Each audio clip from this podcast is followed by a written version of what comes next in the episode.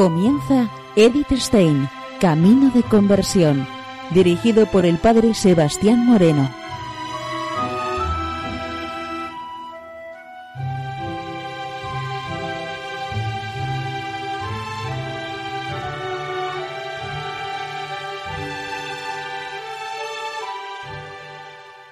Muy buenos días, nos de Dios. Seguimos conociendo a Edith Stein, Camino de Conversión.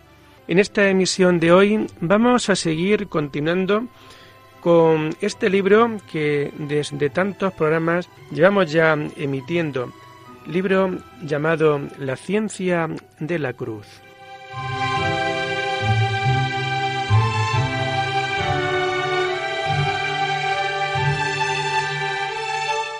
Nos comenta Edith Stein lo siguiente. Diversos modos de unión con Dios.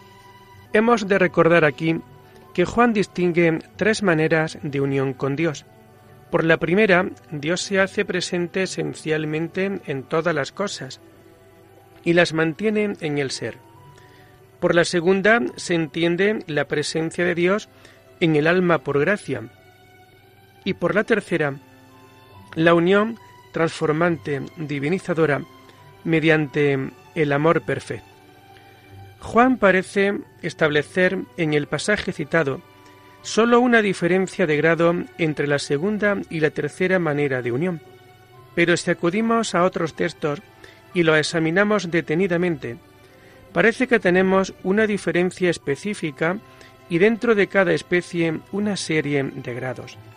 En el cántico espiritual, por ejemplo, alude el santo a esta misma división tripartita sin hacer mención de la dicha simple diferencia de grado entre la presencia de gracia y la presencia o unión de amor, y haciendo resaltar más bien el sentimiento de la presencia del sumo bien en la unión de amor y su efecto. El ansia ardiente de ver cara a cara a Dios y consumar así su dichosa visión de Dios.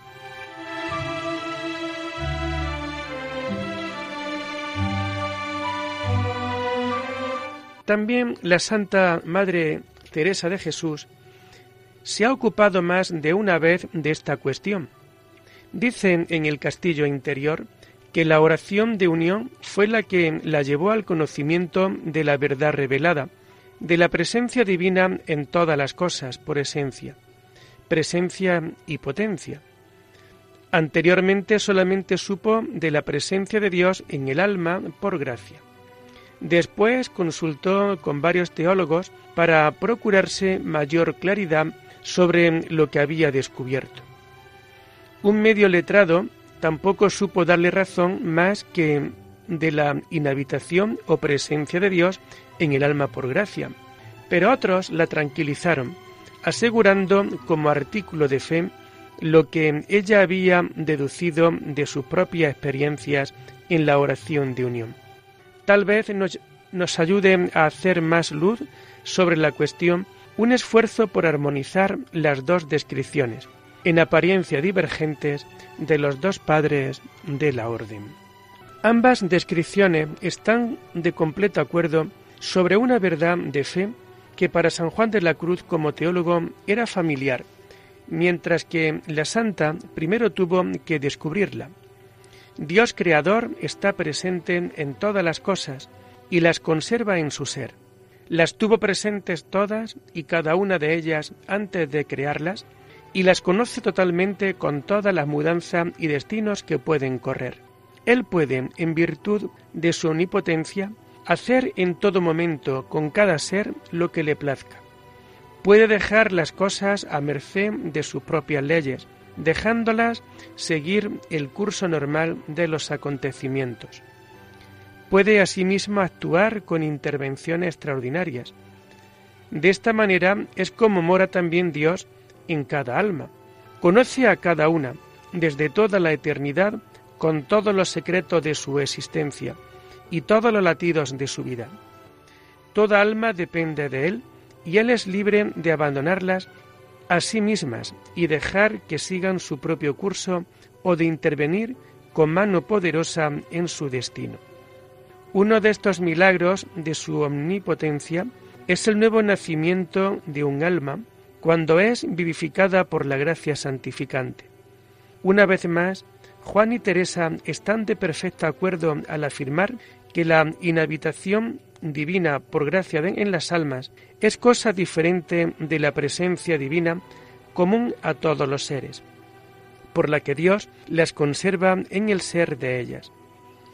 Puede Dios morar en el alma por esencia, presencia y potencia, sin que ella lo sepa ni lo quiera, hasta cuando, endurecida en el pecado, vive en el mayor alejamiento de Dios.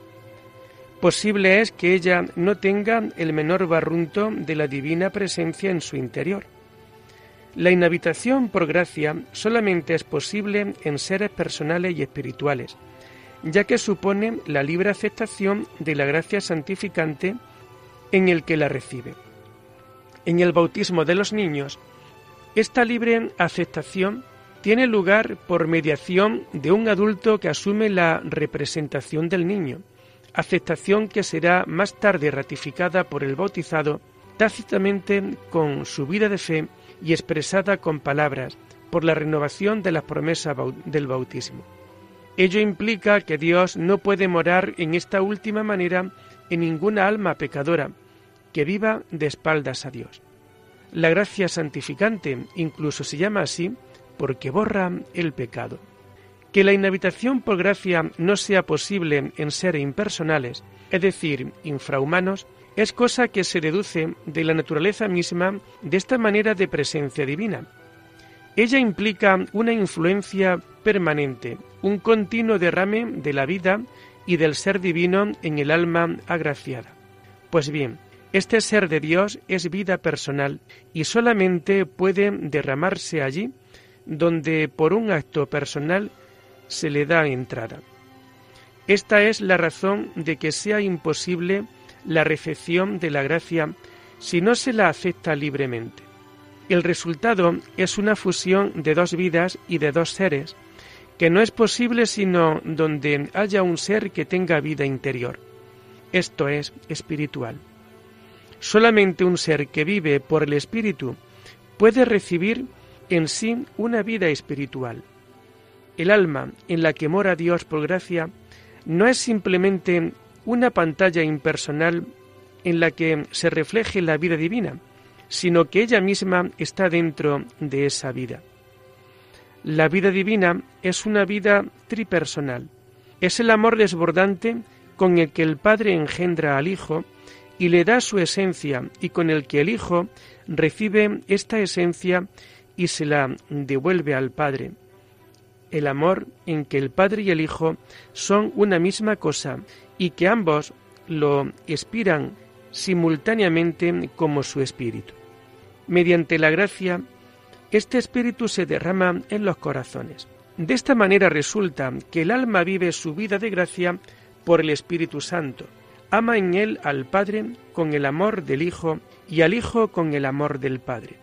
Este participar la vida trinitaria puede realizarse sin que el alma experimente en sí la presencia de las divinas personas.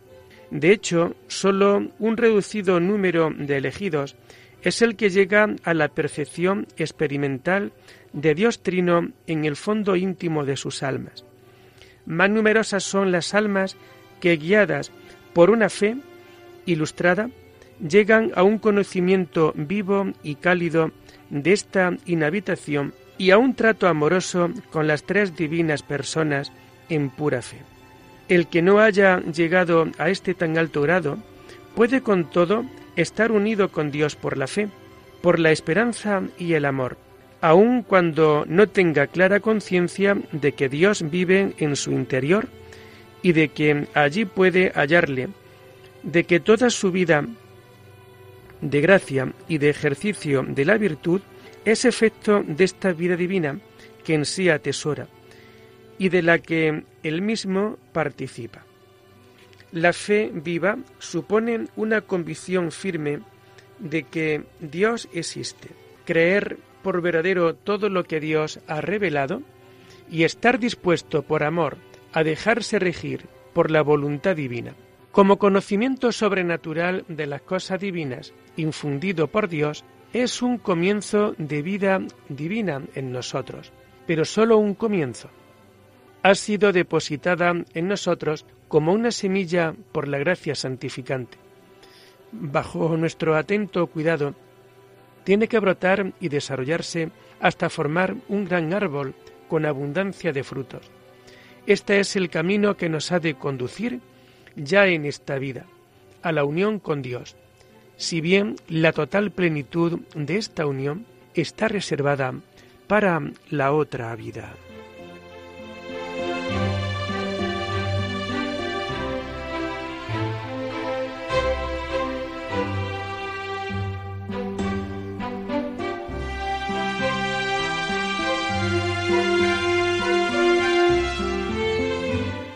Y ya estamos frente a la tarea de aclarar en qué se diferencian entre sí la unión de amor y la inhabitación por gracia.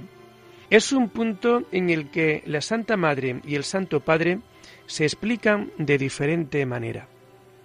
La Santa Madre parece que ha querido ver en la oración de unión la primera manera de inhabitación distinta de la inhabitación por gracia, mientras que, según la subida de San Juan de la Cruz, la unión de amor se ha de considerar como un grado superior de la unión por gracia.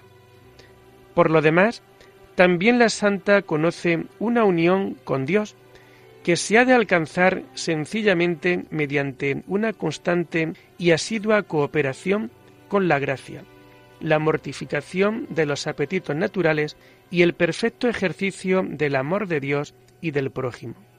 Hace en ello mucho hincapié para consuelo de los que no llegan a la llamada oración de unión.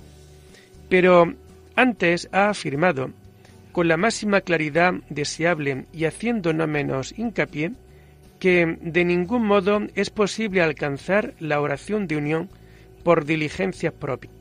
Esta oración es como un arrancar Dios el alma de sí misma, que la hace insensible a las cosas del mundo, a la vez que la deja del todo despierta para Dios.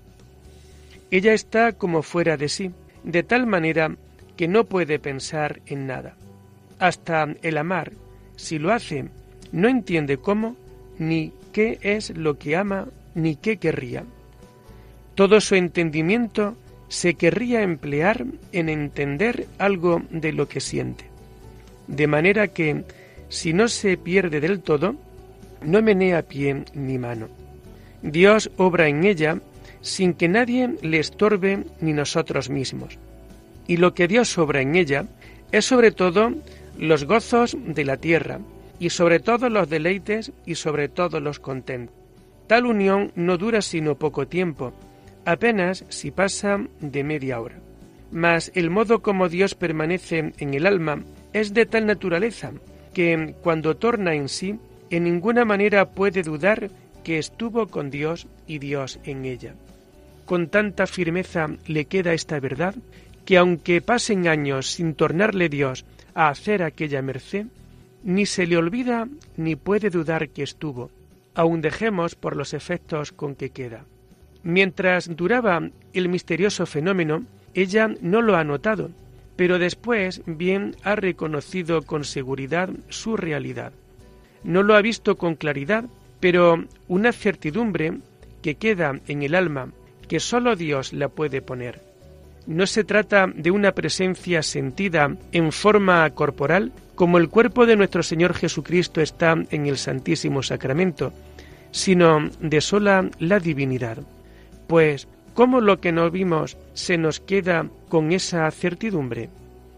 Eso no lo sé yo, son obras suyas, mas sé que digo verdad. Basta ver que es todopoderoso el que lo hace. Y pues no somos ninguna parte por diligencias que hagamos para alcanzarlo, sino que es Dios el que lo hace, no lo queramos ser para entenderlo.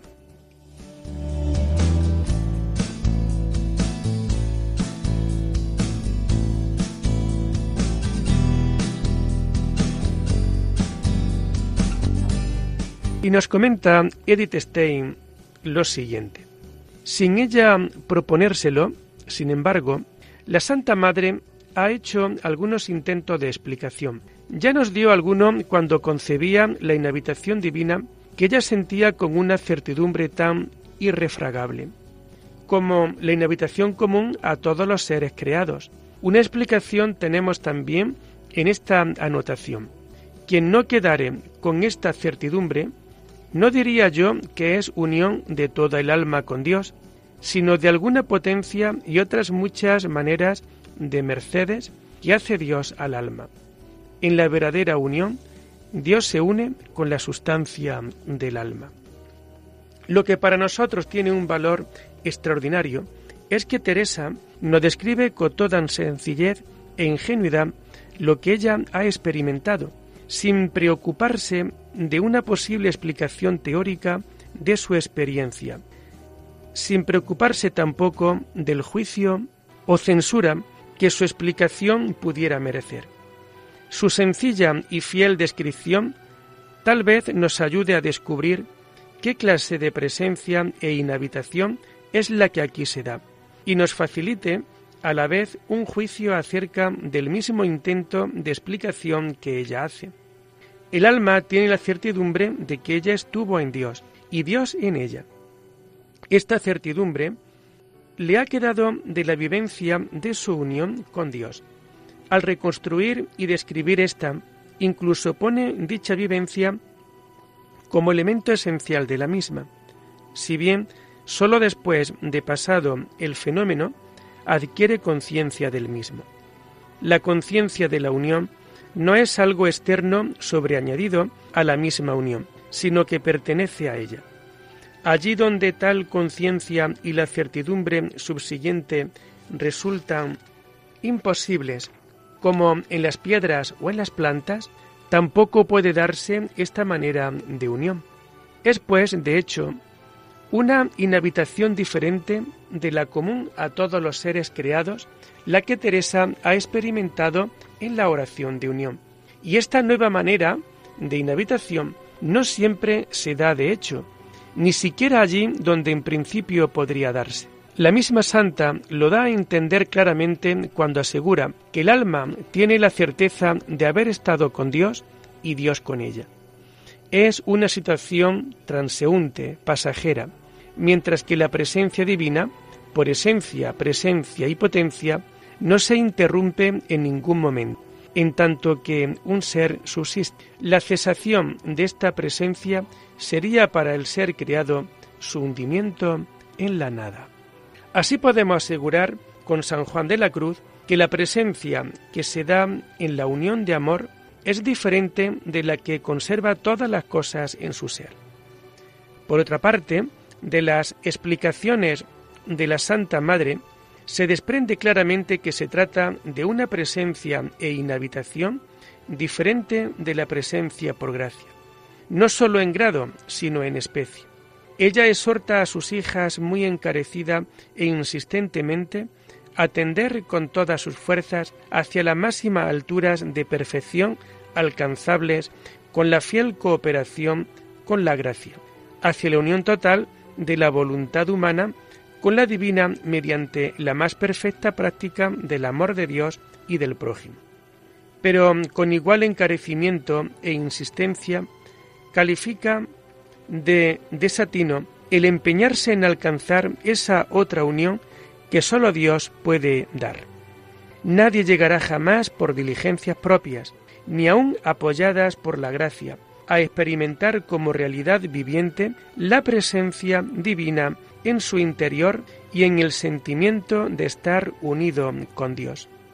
Nunca el esfuerzo de la voluntad, ni con la ayuda de la gracia, logrará los maravillosos efectos que se producen en los fugaces momentos de una unión. Transformar el alma de tal modo que ya ella no se reconozca a sí misma, hacer de la oruga una hermosa mariposa, el esfuerzo propio necesita muchos años de dura lucha para lograr algo que se le parezca.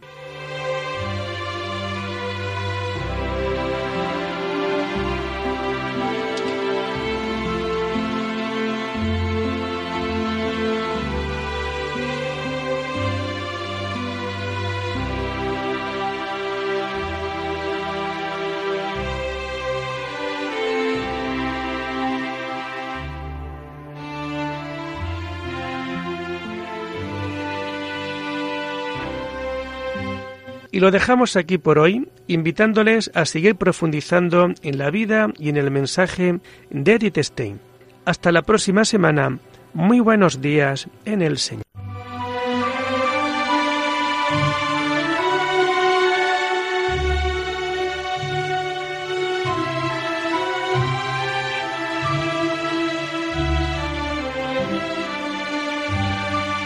Han escuchado Edith Stein, Camino de Conversión, con el Padre Sebastián Moreno.